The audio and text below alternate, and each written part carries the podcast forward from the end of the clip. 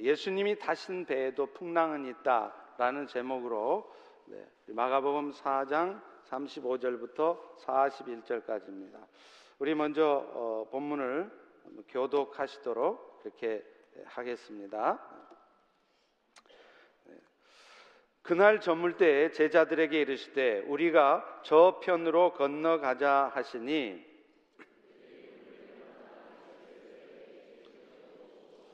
그대로 모시고 가매 다른 배들도 함께 하더니 큰 광풍이 일어나며 물결이 배에 부딪혀 들어와 배에 가득하게 되었더라. 예수께서는 고물에서 베개를 베고 주무시더니 제자들이 깨우며 이르되 선생님이여 우리가 죽게 된 것을 돌보지 아니하시나이까 하니 예수께서 깨어 바람을 꾸짖으시며 바다더러 이르시되 잠잠하라 고요하라 하시니 바람이 그치고 아주 잔잔하여지더라. 이에 제자들에게 이르시되 어찌하여 이렇게 무서워하느냐 너희가 어찌 믿음이 없느냐 하시니 다 같이 그들이 심히 두려워하여 서로 말하되 그가 누구이기에 바람과 바다도 순종하는가 하였더라. 아멘. 오늘 본문의 말씀은 어, 예수님께서 어, 가버나움에서 제 2차 갈리 사역을 마치시고요. 갈리 바다 건너편에 있는 거라사 지역으로 이동하시면서 나타낸 기적을 말씀하고 있습니다. 우리 사진을 한번 보시면 좋겠습니다. 예수님은 원래 마가복음 앞에 4장 전체에 걸쳐서 하나님에 대한 말씀 비유를 하셨습니다. 그리고 이제 이 어, 가버나움에서 갈릴리 건너편으로 이동을 하십니다. 이 사진이 잘 안 보이시는데 이 가버나움이 갈릴리 호수 북쪽에 있고요. 이 거라사는 갈릴리 호수 중간 오른편에 있습니다. 이 갈릴리 호수를 배를 타고 지금 가고 계시는 이제 그런 상황이죠. 그런데 이때부터 예수님은 마가복음 4장 35절에서부터 마가복음 5장 43절에 걸쳐서 네 가지의 기적을 보여주세요. 그런데 예수님께서 지금 이 네 가지의 기적을 말씀하신 이유는 예수님께서 우리의 인생의 문제를 해결해 주시는 분이시라는 것을 말씀하는 것도 있지만 사실 더 중요한 것은 예수님께서는 전능하신 능력을 가지신 하나님이시라는 것을 증거하는 것입니다. 그리고 그것은 곧 그런 전능의 능력을 가지신 주님께서 우리의 영혼을 구원하셔서 우리로 하여금 영원한 생명을 갖게 하시는 하나님이시고 또한 그리스도시라는 것을 말씀하시려는 것입니다. 그래서 저는 오늘 예수님을 통해서 우리가 입은 그 구원의 은혜가 어떤 은혜인지, 그리고 예수님은 그 은혜를 우리에게 어떻게 주시는지, 그리고 그 은혜에 오늘 우리는 어떻게 반응하며 살아가야 하는지에 대해서 말씀을 나누어 보려고 합니다. 예수님은 갈릴리 사역을 마치시고 지금 거라사인의 지역으로 넘어가시고자 제자들에게 배를 띄우라고 말씀을 하세요. 우리 35절을 다 같이 다시 한번 읽습니다. 시작. 그날 저물 때에 제자들에게 이르시되 우리가 저편으로 건너가자 하시니 사진을 보듯이 이 저편이라고 하는 것은 이 거라사 지역을 의미하는 것입니다. 이 지역이 도대체 어느 지역을 의미하는지 구체적으로는 지금 알 수는 없습니다. 그런데 중요한 것은 그 목표 지점 거라사를 가는데 예수님이 혼자 가시지 않고 제자들과 함께 배를 타고 가신다는 거예요. 그런데 재미있는 것은 분명히 예수님이 함께 타고 가고 있는 배인데 그 배에 광풍이 일어나고 있다는 것입니다. 오늘 본문 36절과 37절에 보십시오. 그들이 무리를 떠나 예수를 배에 계신 그대로 모시고 가며 제자들만 따라간 게 아니에요. 예수님이 함께 가셨습니다. 그런데 어떤 일이 벌어지냐면 큰 광풍이 일어나며 물결이 배에 부딪혀 들어와 배 가득하게 되었더라. 이렇게 말씀하고 있다는 거예요. 그 당시에 갈릴리 호수에는요, 광풍이 종종 일었습니다. 원래 갈릴리는 바다가 아닙니다. 그런데 호수인데도 워낙 넓다 보니까 그것을 갈릴리 바다라고 말하지만 호수예요. 근데 호수에는 좀처럼 광풍이나 큰 바람이 일지 않습니다. 풍랑이 일지 않아요. 만약 그런 풍랑이 인다면 그건 바다죠. 그런데 왜 갈릴리 호수에 그런 광풍이 있었느냐면 지형적인 이유 때문입니다. 갈릴리 호수의 위편에는 아시다시피 헐몬산이 있잖아요. 그런데 이 갈릴리 호수는 해발이 마이너스 200m예요. 그러니까 지중해보다도 200m 위가 아니라 지중해보다 200m 아래에 있어요. 그러니까 헐몬산에서부터 이 갈릴리 호수가 있는 이곳은 아주 좁은 협곡처럼 이렇게 깊이 패여져 있는 곳이라는 거예요. 그러다 보니까 바람이 헐몬산에서 내려오면 또 다른 곳에서 바람이 불어오는 그 바람과 부딪혀서 갈릴리 호수 위에서 광풍이 일어나는 거예요. 그런데 오늘 본문에도 이 바람을 그냥 풍랑이라고 하지 않고 그것을 광풍이라고 얘기하는 것은 마치 미친 바람처럼 배를 다 삼켜버릴 듯이 그런 바람이 불었다는 것입니다. 오늘 본문에 보면 그 물결이 배에 부딪혀 들어온다 그랬는데 그 부딪힌다는 단어가 헬라어로 하면 에페발렌이라는 단어인데요. 이게 미완료 시제를 쓴 겁니다. 이 미완료 시제를 쓴 것은 이 바람이 배에 부딪혀서 물결이 들어오는 일이 계속해서 지금까지 계속 진행이 되고 있다는 것이죠. 그러니 예수님의 제자들이 얼마나 놀랬겠습니까? 여러분, 여러분이 잘 알다시피 예수님은 우리에게 유언과도 같은 지상 명령을 주셨잖아요. 너희들은 이제 모든 족속에게 가서 그들에게 세례를 주고 그들에게 내가 명령한 것을 잘 가르쳐서 지키게 해라. 그런 명령을 주셨어요. 그런데 여러분 아시다시피 그게 쉬운 일입니까? 좀처럼 쉬운 일이 아니에요. 그래서 예수님은 이 명령을 주신 다음에 또 하나의 약속을 붙여 주십니다. 그게 마태복음 28장 20절에 나오는 것처럼 내가 이 세상 끝날까지 너희들이 그 모든 족속을 제자 삼는 일을 하고 있으면 내가 어떤 상황 속에서도 언제든지 이 세상 끝날까지 너희와 함께 할 것이라 이 말씀을 주셨다는 거예요.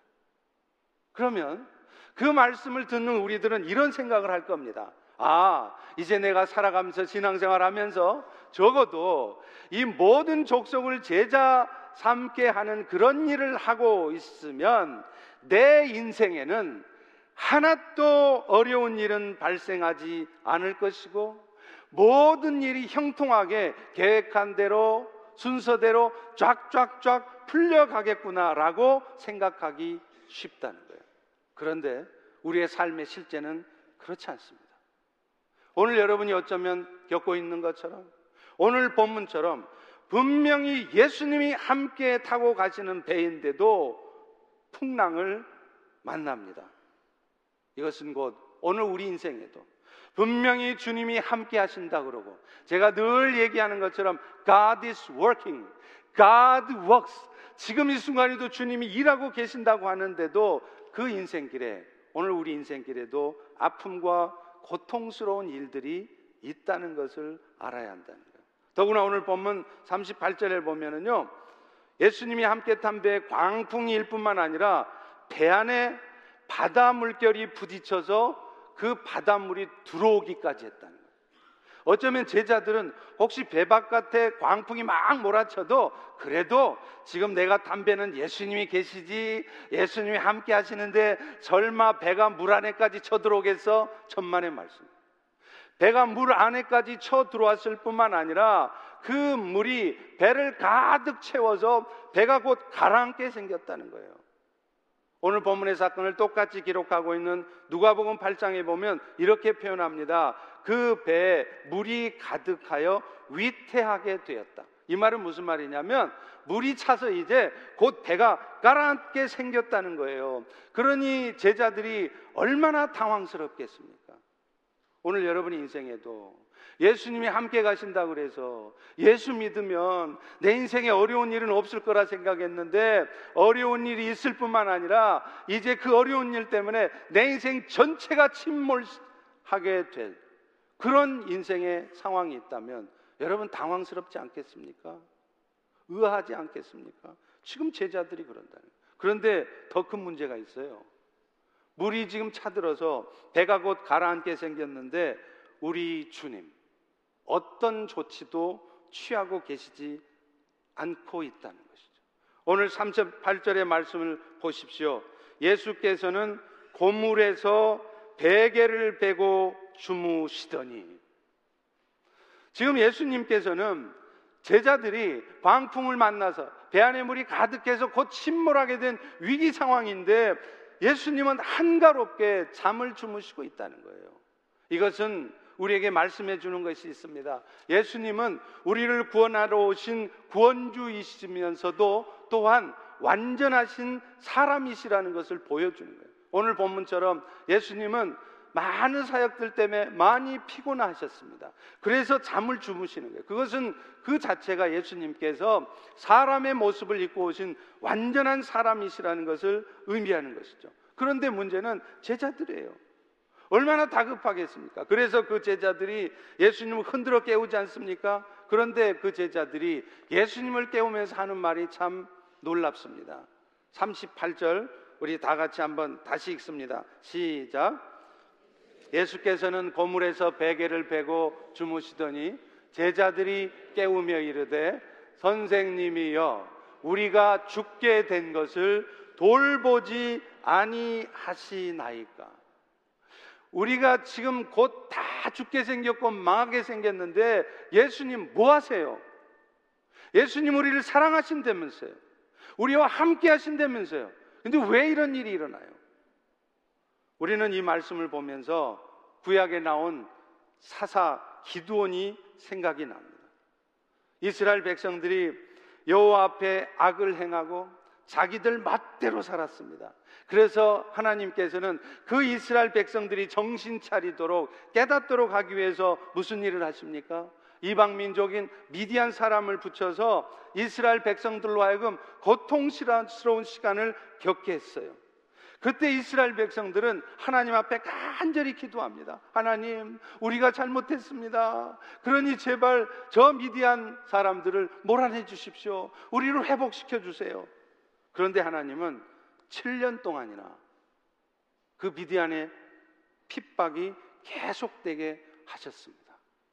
간절히 부르짖어 기도하는데도 제발 이 인생의 문제를 해결해 달라고 열심히 기도하는데도 하나님은 들은 척 만척 7년 동안 계속해서 이스라엘 백성들이 고통을 당하도록 남겨두셨다는 거예요. 그때 기도원이 이런 말을 합니다. 사사기 6장 13절입니다.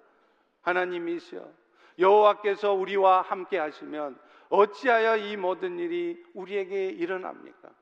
여호와께서 함께 하신다면 여호와께서 이스라엘 백성들을 애굽에서 건져내실 때 보여주셨던 그 놀라운 기적 홍해가 갈라지게 해서 건너게 하시고 뒤를 추격해 오던 애국 군대를 물로 다 수장시켜 버리셨던 그 엄청난 하나님의 이적은 다 어디 갔습니까? 왜 그런 이적을 통해서 우리의 삶의 문제를 해결해 주시지 않습니까?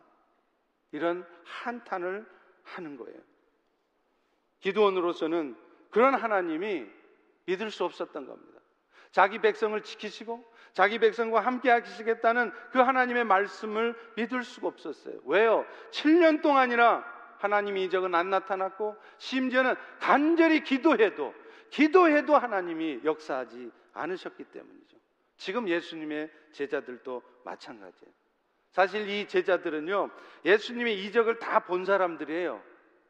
갈릴리 1차, 2차 사역을 하는 동안 예수님이 병든 자를 고치시고 귀신도 쫓아내시고 심지어는 죽은 자도 다시 살리시는 그 엄청난 이적 다 봤어요. 그러면 지금 광풍이 일고 있는 이 상황이 되면 당연히 예수님이 광풍이 일자마자 일어나셔서 곧바로 광풍을 잠잠케 하시고 그 제자들이 두려워 떨지 않도록 해 주셨어야 맞죠. 그런데 그렇게 하시지 않는 거예요. 그러니 얼마나 그들은 답답하고 당황스러웠겠습니까? 그때 그때 예수님은 부시시 일어나시더니 제자들에게 꾸짖거나 책망을 먼저 하시는 것이 아니라 가장 먼저 바다의 광풍을 잠재우십니다. 39절에 보십시오. 바다더러 이르시되 잠잠하라 고요하라 하시니 바람이 그치고 아주 잔잔하여 지더라. 사랑하는 성도 여러분, 오늘 우리는 이 사건을 통해서 먼저 확인해야 될 게 한 가지가 있어요. 오늘 본문을 통해서 우리가 알 수 있는 것은 예수님은요, 우리의 인생의 문제를 해결해 주시는 분이시기에 앞서서 그분 자신이 곧 하나님이시라는 것입니다. 그리고 그것은 곧 무엇을 의미하느냐면 예수님은 하나님이시기 때문에 오늘 우리의 모두의 영혼을 구원하실 수 있는 분이라는 것을 의미한다는 것이죠. 사실 예수님이 광풍을 잠재우신 사건뿐만 아니라 뒤이어서 마가복음 5장에 나타나는 모든 이적들을 예수님이 나타내신 궁극적인 목적도 그거였어요. 고라사의 미친 사람에게 다가가서 예수님이 귀신을 쫓아내시잖아요. 또 이어서 12년 동안 혈류증을 앓던 여인. 그래서 용한 의사, 좋다는 병원, 좋은 약 다 써보면서 아무리 애를 써도 낫지 않던 그 불치병, 혈루증이 예수님의 말씀으로 예수님의 치유 역사로 말미암아 고침 받는다는 거예요. 그것뿐입니까? 마지막 클라이맥스는 회당장 야이로의 딸이 죽었을 때 그 죽은 딸을 예수님이 다시 살려내시는 거예요. 그런데 이 모든 사건들을 예수님이 일으키시는 초점이 뭐냐? 결국 예수님은 우리의 문제를 해결해 주시는 좋으신 예수님이기에 앞서 전능의 하나님이시라는 거예요. 그분 자신이 전능의 능력을 가지고 그 능력을 통하여서 오늘 우리의 인생의 궁극적인 문제, 죄의 문제를 해결하시는 구원자이시라는 것을 증명하시라는 거랍니다. 누가복음 5장에 보면 예수님께서 베드로를 부르시는 내용이 나오잖아요. 그 베드로를 부르시는 과정을 보면 예수님이 왜 우리의 삶에도 이적을 나타내시고 또 놀라운 일들을 나타내시는지 그 이유를 알 수 있습니다. 베드로는 여러분이 잘 아시다시피 갈릴리 바닷가에서 고기 잡던 어부였습니다. 그런데 고기 잡는 데는 전문가였던 이 베드로가 밤새도록 고기를 잡으려 했는데 고기를 잡을 수가 없었어요. 아마도 주님께서 일부러 그렇게 하신 것이 아닌가 싶습니다. 그런데 바로 그 상황에서 예수님이 나타나시는 거예요. 그리고는 베드로에게 말씀하십니다. 베드로야, 저 깊은 데로 가서 그물을 내려보라. 아마 베드로는 예수님의 이 말을 들었을 때 좀 어이가 없었을 것 같습니다. 여러분, 베드로는요, 평생을 갈릴리 호수에서 잔뼈가 굵은 그것도 고기만 잡던 전문 어부였습니다. 그런데 전문 어부는 호수가 어느 곳에 어떤 고기가 있는지 어느 때 있는지 잘 안다는 거예요. 여러분 중에도 낚시 좋아하시는 분들이 있죠. 제가 아는 몇몇 분들이 있어요. 그런데 이분들 보면 주일 예배도 빼먹고 가서 낚시를 해요. 근데 그렇게 낚시를 좋아하고 낚시를 자주 하다 보니까 기가 막히더라고요. 목사님 고기 잡으려면요 그 베이브리지 넘어서 거기 가면 안 되고 켄트 아일랜드 넘어서 저 멀리 나가야 된대. 그래서 어느 포인트에 가면 몇 날 심지어는 초순인지 중순인지도 다 알아. 그래서 그때 가야 거기에 고기가 있다는 거예요. 정확하게 아시더라고요. 근데 베드로는 그 정도가 아니라 평생을 고기 잡는 걸로 먹고 살던 전문 어부였다는 거예요. 그런데 어부가 밤새도록 포인트 다 알아서 금을 내려봤는데 못 잡았어요. 한 마리도 못 잡았어요. 그런데 고기라고는 한 번도 잡아본 적이 없는 젊은 청년 예수가 머리만 길게 폼나게 길어갖고 와가지고 베드로야 저기 그물을 내리라. 그러니 얼마나 기분 나쁘겠어요. 그런데 베드로는 아마도 예수님의 소문을 들었었던 것 같습니다. 베드로는 알 수 없는 힘에 이끌려서인지 그 말에 순종을 해요. 누가복음 5장 5절이죠. 선생님, 우리들이 밤이 새도록 수고하였지만 그래서 잡은 것이 없지만 말씀에 의지해서 내가 그물을 내립니다. 그랬더니 어떤 일이 벌어집니까? 방금 전까지 한 마리도 안 잡히던 고기가 세상에나 그물이 찢어질 정도로 잡혀 올라오는 거예요. 많은 성도들은요, 이 본문을 가지고 여기까지 얘기합니다. 그러면서 보세요. 베드로가 말씀에 순종하니까 그물이 찢어지도록 고기를 잡았잖아요. 그러니 성도 여러분들도 열심히 하나님의 말씀에 순종해 보세요. 그러면 여러분의 그물에도 그물이 찢어질 정도로 고기가 잡혀 올라올 겁니다. 할렐루야. 여기까지라는 거예요. 그런데 사실 예수님이 누가복음 5장의 사건을 통해서 정말 말씀하시려고 한 것은 그 다음입니다. 베드로가 이 놀라운 주님의 신적인 능력을 경험하고 어떻게 고백합니까? 누가복음 5장 8절입니다. 시몬 베드로가 이를 보고 예수의 무릎 아래 엎드려 이르되 주여 나를 떠나소서 나는 죄인이로소이다. 결국 예수님의 그 신적 능력을 경험하고 나서 베드로는 그가 비로소 인류를 구원하고 위하여 오신 메시아라는 것을 알아차린 겁니다. 그래서 그는 예수님 앞에 내가 죄인입니다. 나도 구원해 주십시오. 이렇게 고백을 하는 것이죠. 사랑하는 성도 여러분. 이 사건을 통해서 우리가 알 수 있는 것이 있습니다. 예수님께서 여러분의 인생에도 생각지도 못한 일을 벌이시고 도저히 사람의 힘으로는 해결할 수 없었던 일을 하나님의 능력 역사로 해결하시고 기적 같은 일을 벌이신다면 그것은 결국은 그 일들을 통하여서 인류를 구원하시고자 하는 그 구원자이신 것을 당신 자신이 구원자이신 것을 나타내시기 위함이라는 거예요. 다시 말하면 그런 능력 역사를 경험함으로 말미암아 예배는 드리지만 교회는 나오고 신앙생활을 하지만 형식적인 크리스찬이 되어서 진정으로 예수님을 구원주로 고백하지 못하고 그저 형식적인 신앙생활만 하던 사람이 인생의 절망적인 위기에 처해 있다가 그 예수님의 놀라운 신적 능력을 경험하고 나서야 아 예수가 구원자가 맞구나 그래서 그 영혼이 비로소 구원되게 하시려고 그런 일이 있다는 거예요 그것뿐입니까? 그런 구원자이신 예수를 경험함으로 말미암아 인생의 목적이 바뀌어져서 그 예수님과 함께 주변의 영혼들을 구원하는 그런 구원자의 동력자가 되고자 하시는 그것이 예수님의 초점이라는 것입니다. 그러므로 우리는 기억해야 될 것이 있습니다. 주님이 함께 하신다고 그래서 여러분의 인생에 항상 문제가 없어야 하는 것도 아니고 주님이 함께 하신다고 그래서 우리의 인생의 모든 문제가 반드시 해결되어져야 되는 것도 아니라는 말이에요. 왜냐하면 예수님께서는 그런 영원 구원의 일들을 이루시기 위해서 필요하다면 기적 같은 일도 나타내시겠지만 굳이 그런 일이 필요하지 않다면 이 인간의 자연 질서를 굳이 어그러뜨리지 않습니다. 그리고 또한 꼭 굳이 그런 방법이 아닐지라도 다른 방법을 통해서 그 영혼 구원의 역사를 이룰 수 있다면 굳이 기적 같은 일을 나타내지 않으세요. 그리고 또한 그런 일들을 통해서 우리가 정말로 예수님과 함께 동역하는 영혼 구원의 역사를 함께 이루어가는 동역자가 되도록 하기 위해서 우리의 믿음이 자라야 된다면 예수님은 굳이 굳이 우리에게 그런 기적 같은 일을 경험하지 않게 하실 수 있다는 겁니다. 우리는 이것을 12년 동안 혈류증으로 고생했던 여인을 예수님이 고치면서 하신 말씀을 통해서 알 수 있어요. 예수님은 혈류증으로 12년 동안 앓던 여인을 고쳐주면서 마가복음 5장 34절에 보면 이런 말을 해요. 딸아, 너의 믿음이 너를 구원하였으니 평안히 가라.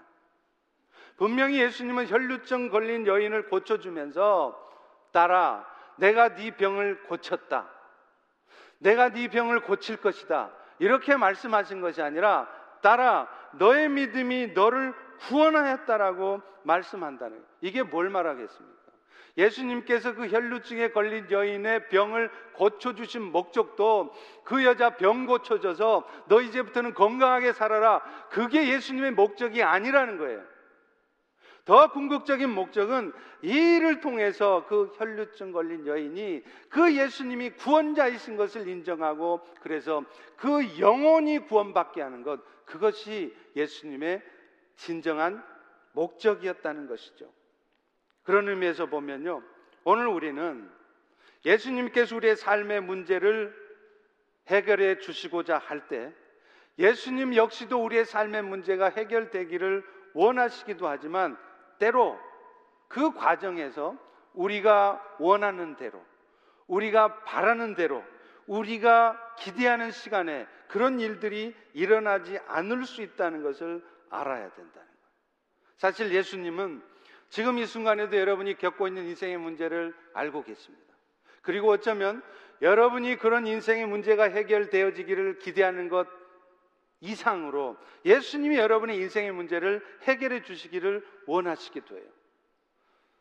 지난 주간에 사랑하는 우리 고 김지문 권사님이 하나님 앞에 먼저 부름을 받아 가셨잖아요.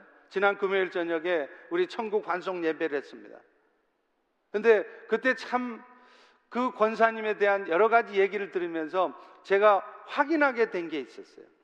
우리 권사님이 나이가 94세입니다. 그런데 건강이 허락하실 때까지는요, 항상 예배 앞자리, 가장 앞자리에 앉아서 예배를 드리셨어요.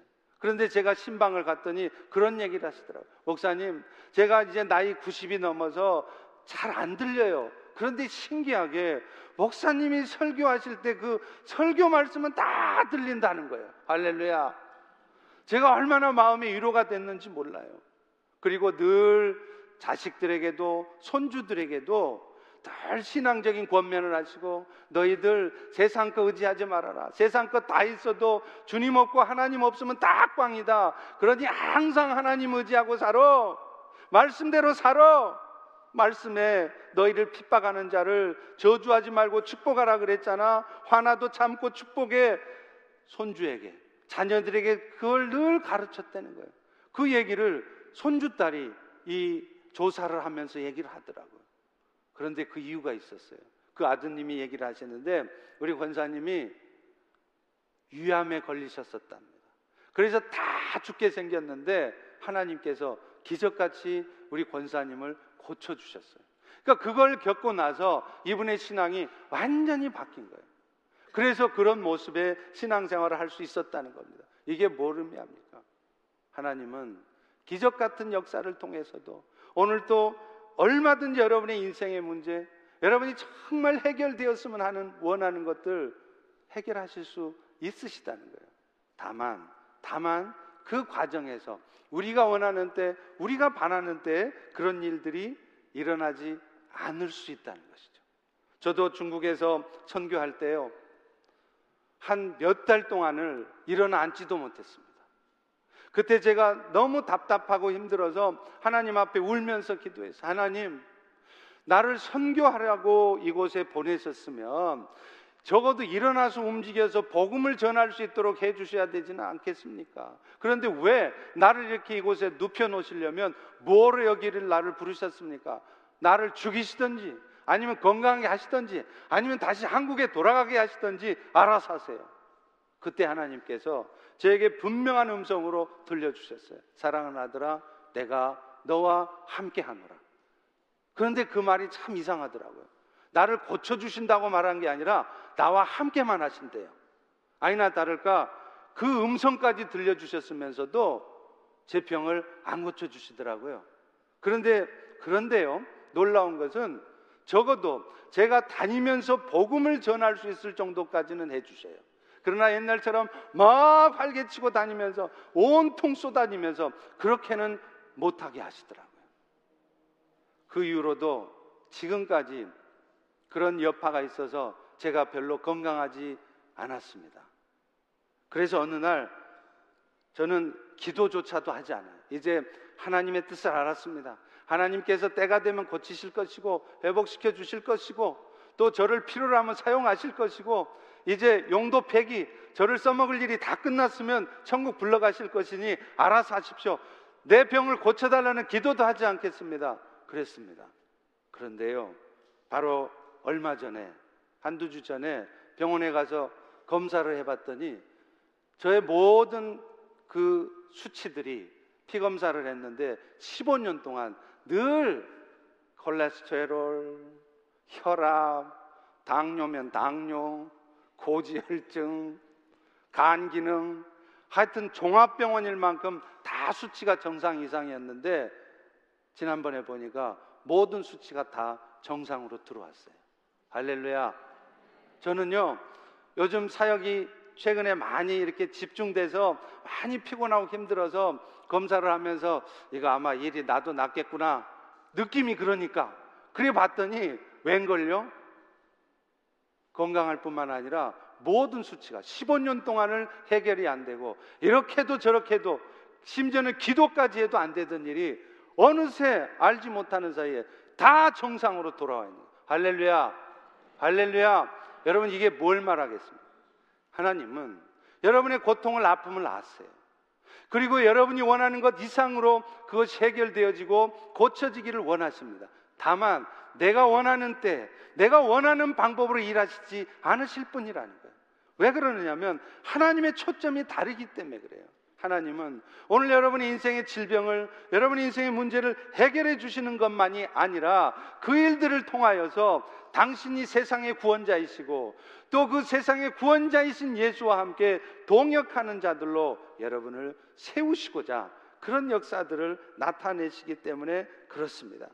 그렇기 때문에 오늘 우리는 주님께서는 그 일을 이루어 가시면서 당신의 시간표에 따라서 당신의 뜻을 따라서 이루어 가신다는 것을 철저히 믿는 믿음이 오늘 우리에게 필요하다는 것입니다. 이 믿음이 있는 사람은요, 당장의 눈앞에 펼쳐져 있는 상황에 휘둘리지 않습니다. 좀 내가 생각하는 상황과 다른 상황이 있다 할지라도 조급해 하지 않습니다. 이 모든 과정도 하나님께서 당신의 뜻을 이루시기 위해서 하시는 일 가운데 있는 과정으로 알기에 그것 때문에 지나치게 마음 상하거나 두려워하지도 않습니다. 그런데 지금 예수님의 제자들은 그런 믿음이 부족한 거예요. 예수님이 있다면 풍랑은 와서도 안 되고 혹시 풍랑이 있어도 지금 당장 right now 지금 당장 이 풍랑이 해결되어야 된다고 생각하고 있는 거였어요. 그렇기 때문에 그들은 예수님을 깨우면서 왜 예수님은 잠잠히 계십니까? 왜 예수님은 그 기적 같은 역사를 나타내 주시지 않습니까? 하고 불평하고 불만하는 거 아니겠습니까? 그래서 예수님은요, 그 제자들의 문제를 해결하시고 나서 그 제자들의 믿음 없음을 책망하시는 거예요. 우리 40절을 같이 한번 읽겠습니다. 시작. 너희가 어찌 믿음이 없느냐 하시니. 때가 때가 되면 어련히 알아서 해결할 텐데 왜 호들갑을 떠느냐는 거예요.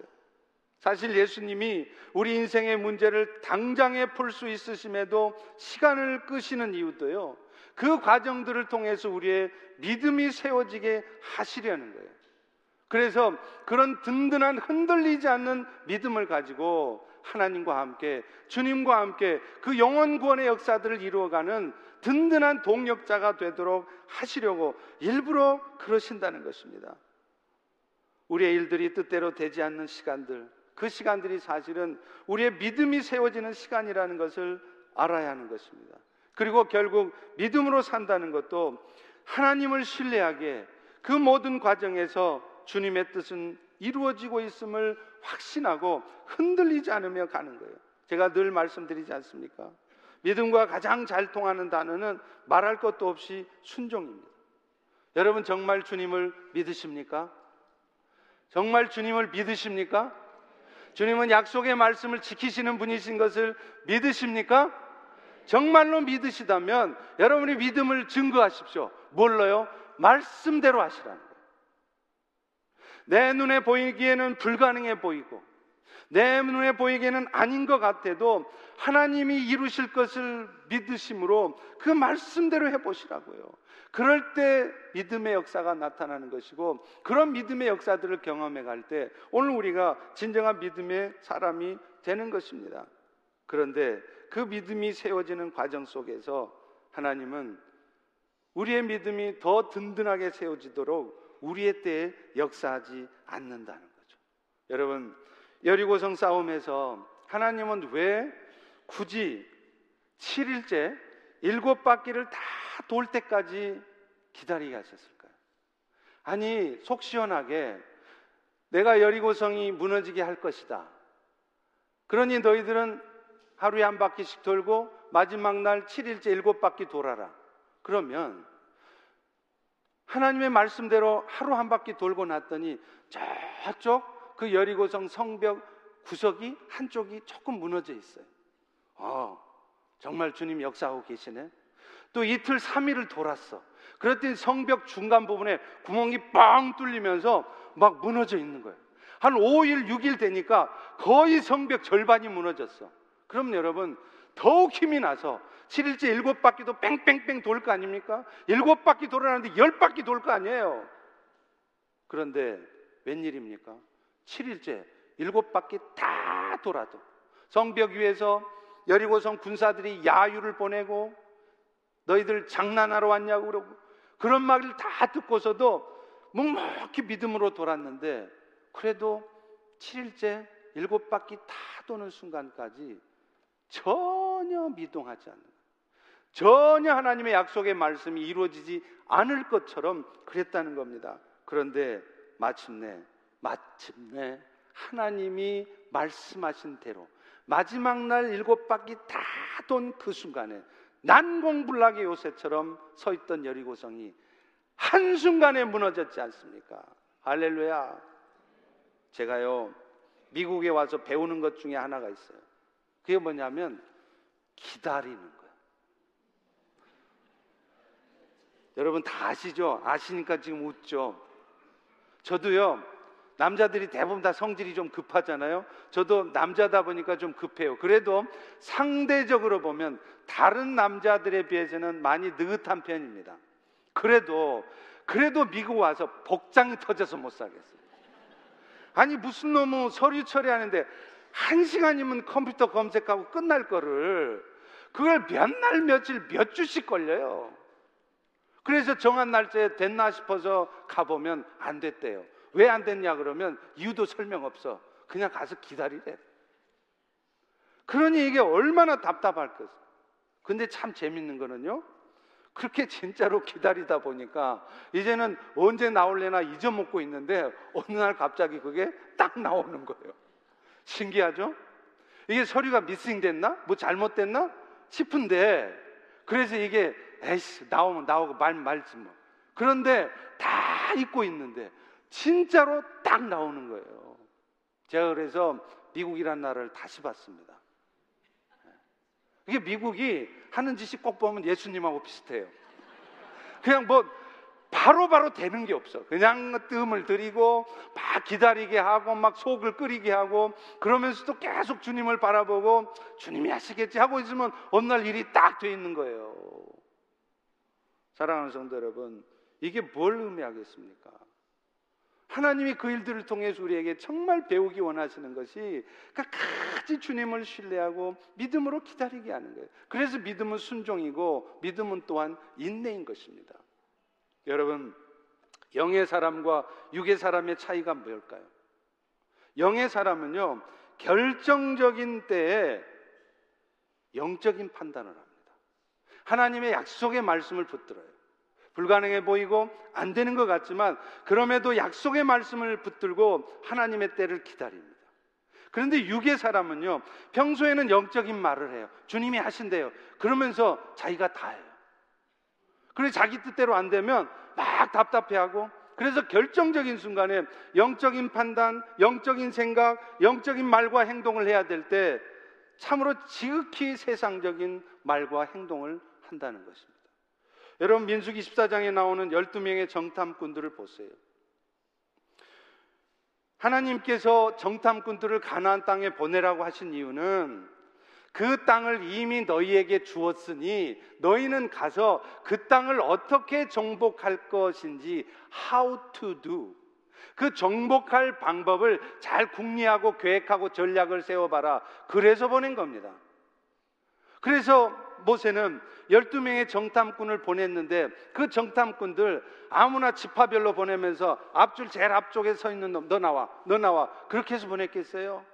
아주 선별해서 보냈을 거 아닙니까? 그런데 선별이 돼서 보냈던 정탐꾼들, 그들 중에 10명이 돌아와서 어떤 보고를 합니까? 민수기 13장 33절입니다. 거기서 네피림의 후손인 아낙 자손의 거인들을 보았는데 우리는 스스로 보기에도 메뚜기와 같더라. 그런데 똑같은 상황을 보고 똑같은 사람을 보고 왔는데 말이 전혀 다른 사람이 있어요. 나중에 모세 뒤를 이어서 가나안의 정복 전쟁을 완성시켰던 여호수와 갈렙 그들은 이런 말을 합니다. 민수기 14장 8절과 9절이에요. 여호와께서 우리를 기뻐하시면 우리를 그 땅으로 인도하실 것이라. 다만 여호와를 거역하지 말. 여호와의 말씀을 의심하지 말고 그 말씀대로 한번 해봐라. 그러면 그 땅 백성들이 너희의 것이 될 것이고 그 땅 백성들을 두려워하지 말 것이며 또 그들은 우리 너희들의 먹이 같이 될 것이다. 이렇게 말하고 있다는 거예요. 똑같은 상황을 봤는데 10명의 정탐꾼들은 우리가 보기에도 그들이 우리의 먹이가 아니라 우리가 그들의 먹이 같습니다. 그래서 결국 뭐요? 가나안 땅 정복 못합니다. 불가능합니다. 그런데 여호수와 갈렙은 하나님의 약속의 말씀을 먼저 붙드니까 상황과 현실을 보지 않으니까 그들이 우리의 먹잇감입니다. 이렇게 말을 하게 된다는 것이죠. 결국 그 일 때문에 그 10명의 정탐꾼들은 광야에서 쓸데없이 38년을 뺑뺑이를 돕니다. 그것뿐입니까? 결국 종국에는 하나님이 보여주시겠다고 한 그 약속의 땅 맛도 못 보고 죽잖아요. 자기들만 그래요. 그 말 듣고 함께 동조해서 함께 무너졌던 그 이스라엘 백성들도 함께 뺑뺑이 돌고 함께 그 약속의 땅이 약속이 성취되어지는 것을 못 보고 죽지 않습니까? 사랑하는 성도 여러분, 오늘 우리가 끝까지 붙들어야 될 것이 하나님의 약속의 말씀이에요. 하나님을 끝까지 신뢰하는 거라니.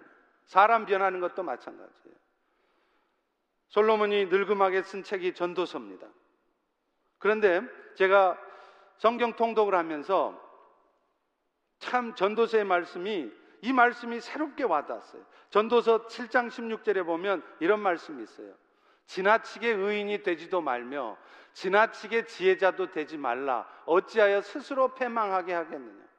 지나치게 악인이 되지도 말며 지나치게 우매한 자도 되지 말라. 어찌하여 기한 전에 죽으려고 하느냐. 여러분, 악인이 되지 말라? 그 말은 말이 맞아요. 그렇죠? 그런데 왜 성경에서 의인이 되지 말래요? 아니 오늘 그러면 우리가 의인으로 살려고 노력하지도 말아야 되고 정말 완전한 의인이 되기 위한 노력을 포기해야 됩니까?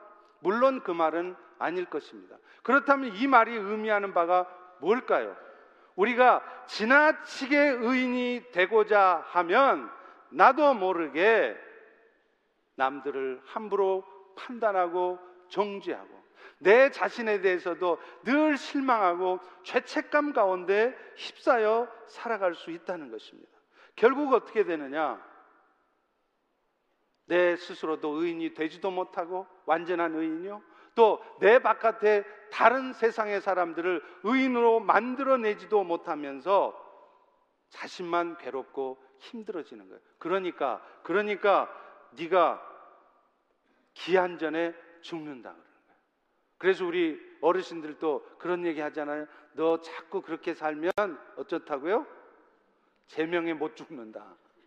하나님은 80까지 살도록 해줬는데 내가 70에 죽어요. 왜냐하면 그게 내가 지나치게 의인이 돼가지고 지나치게 자기가 의인인 것처럼 그렇게 해서 자기 자신에게도 또 다른 사람들에게도 그렇게 사니까 결국 일은 되지도 않으면서 자기 자신만 괴로워지는 거예요. 그러니 제명에 못 살죠. 우리 주변에도 그렇습니다. 항상 불만이신 분들이 있어요. 모든 게 다 잘못되어 있다는 거예요. 결국 자기 자신만 괴롭습니다. 다 마음에 안 들기 때문이죠. 그런데 그렇다고 주변이 바뀌느냐 하면 그렇지도 않아요. 전도서 1장 15절에 보면 이런 말씀이 있습니다. 구부러진 것도 곧게 할 수 없고 모자란 것도 셀 수 없다. 저는요, 목회를 하면서 깨닫는 게 있어요. 어제나 오늘이나 영원토록 동일하신 분은 하나님만 있는 게 아니더라고요. 제가 목회를 해보니까 어제나 오늘이나 영원토록 동일하신 성도님들도 계세요. 다는 아닙니다. 아무리 해도 안 변해요. 제가 언젠가 한국에서 제가 존경하는 목사님하고 한번 일대일로 식사를 하는데요. 그 목사님이 이런 말씀을 하시는 거예요. 김 목사, 내가 40년 동안 목회했잖아요. 그 목회에서 꽤나 큰 목회를 하셨어요. 큰 교회를 섬기셨는데 그분이 그러는 거예요. 내가 40년을 설교했는데 성도들 안 변해. 그러시는 거예요. 그게 무슨 설교의 무용론을 말씀하시는 거겠습니까? 결국에는 그 말씀 때문에 변하고 하는 것이죠. 그 말씀을 저한테 해주신 이유는 너 한 판의 설교로, 한 번의 설교로 끝내려고 그러지 말라.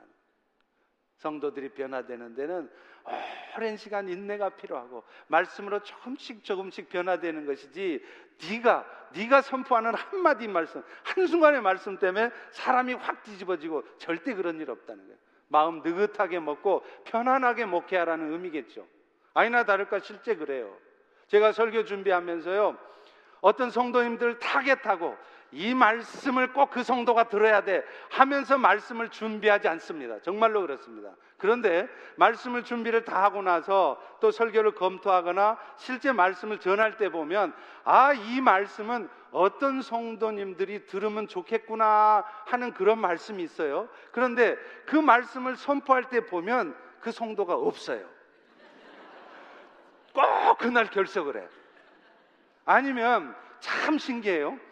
그 자리에 있어 있는데 꼭 들어야 할 말씀이 선포될 때 빨딱 일어나서 나갑니다. 셀폰을 받든지 뭐 밥 준비하느라고 먼저 나가셔야 될 때 있잖아요. 나가든지 참 신기해요. 그러면 마음속에 제가 막 답답합니다. 아니 이 말씀을 들으셔서 이 말씀 때문에 좀 위로받으시고 힘을 얻으셔야 되는데 근데 꼭 없어요. 근데요. 제가 깨달은 게 있어요. 그렇게 될지라도 그 순간 그 말씀을 못 들었어도 하나님은 또 다른 방법을 통해서 아니 다른 목사님의 말씀이든 다른 방법을 통해서도 반드시 하나님이 그 말씀을 듣게 하시고 그분을 위로하시고 회복시키시더라는 거예요. 내가 다 하는 게 아니라는 거예요. 그래서 지나치게 의인되지 말라는 겁니다. 지나치게 의인이 돼서 내 자신에 대해서도 주변에 대해서도 너무 너무 시리어스하게 하지 말라는 거예요. Too serious.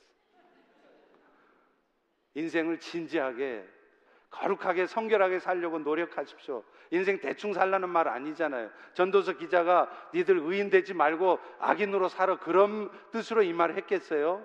열심히 의인으로 살려고 노력해야 되지만 too serious. 그런 인생 살지 말라는 거예요. 결국 하나님이 하시는 것입니다. 사랑하는 성도 여러분, 오늘 또 주변에 좀 연약한 지체가 있습니까? 엉뚱한 행동 말하는 사람이 있습니까? 그러면 저 사람은 왜 저러냐고 말하는 것이 아니라 다 같이 한번 따라서 해보겠습니다. 그럴만 하니까 그러겠지. 좀 마음의 여유를 좀 가져보세요. 그러면 엉망되고 그 사람 망가지느냐? 절대로 그렇지 않더라니까요. 제 목회 경험으로 보면 하나님은 반드시 역사하십니다. 내가 흔들림 없는 믿음만 가지고 바라보고 기도하고 기다려주면 정말로 역사하세요. 그 믿음의 역사, God is working, God works. 이 역사를 경험하시는 여러분 되시기를 축원합니다. 기도하겠습니다. 하나님 아버지, 오늘 우리의 삶에도 때로는 참 많이 힘들고 답답할 때도 많습니다. 도대체 왜 이런 상황이 지속되고 있는지, 이런 상황을 도대체 바꿀 수는 없는지, 오 주님, 그러나 주님이 때가 되시면 주님의 방법으로 하신다는 것을 기억할 때 우리가 의인 되려고 열심히 살아야 되겠지만 지나치게 의인 되려고 하지 않게 해주시고 또 주님이 늘 일하고 계신다는 굳건한 믿음 가운데 있어야 될 자리를 지키고 해야 될 일을 하며 가야 될 길을 가는 우리가 되게 하옵소서 예수님 이름으로 기도합니다. 아멘.